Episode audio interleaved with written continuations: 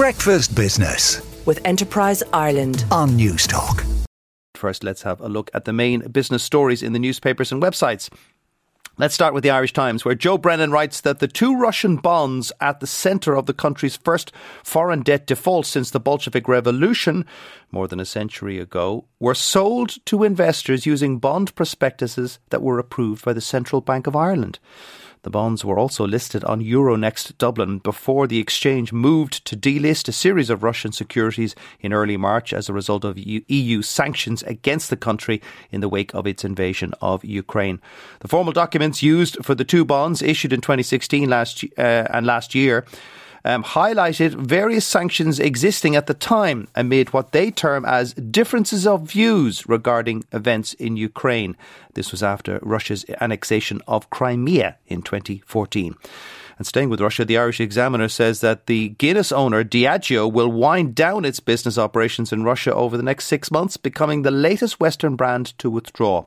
A Diageo spokesperson said in a statement, Our focus will remain on supporting our employees in the region and providing them with enhanced redundancy terms while ensuring we comply with local regulations. Foreign companies seeking to exit Russia uh, over the war in Ukraine face the prospect of a law being passed in the coming weeks to allow Moscow to seize assets and impose criminal penalties that has encouraged some businesses to accelerate their departure. Nike and Cisco announced plans to leave last Thursday.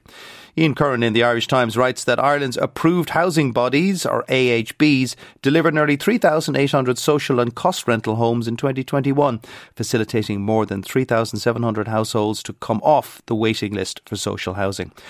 Some 41% of the total number of social homes delivered in the state last year were provided by AHBs, according to new figures from the Irish Council for Social Housing and published today.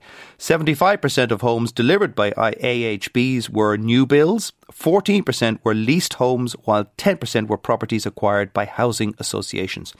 And finally, in the London Times, it says it, has an article which says that the consultants EY are to pay a record $100 million fine to the US regulator after it found that the big four consultancy and accountancy firms' audit staff had cheated in ethics exams by sharing answers.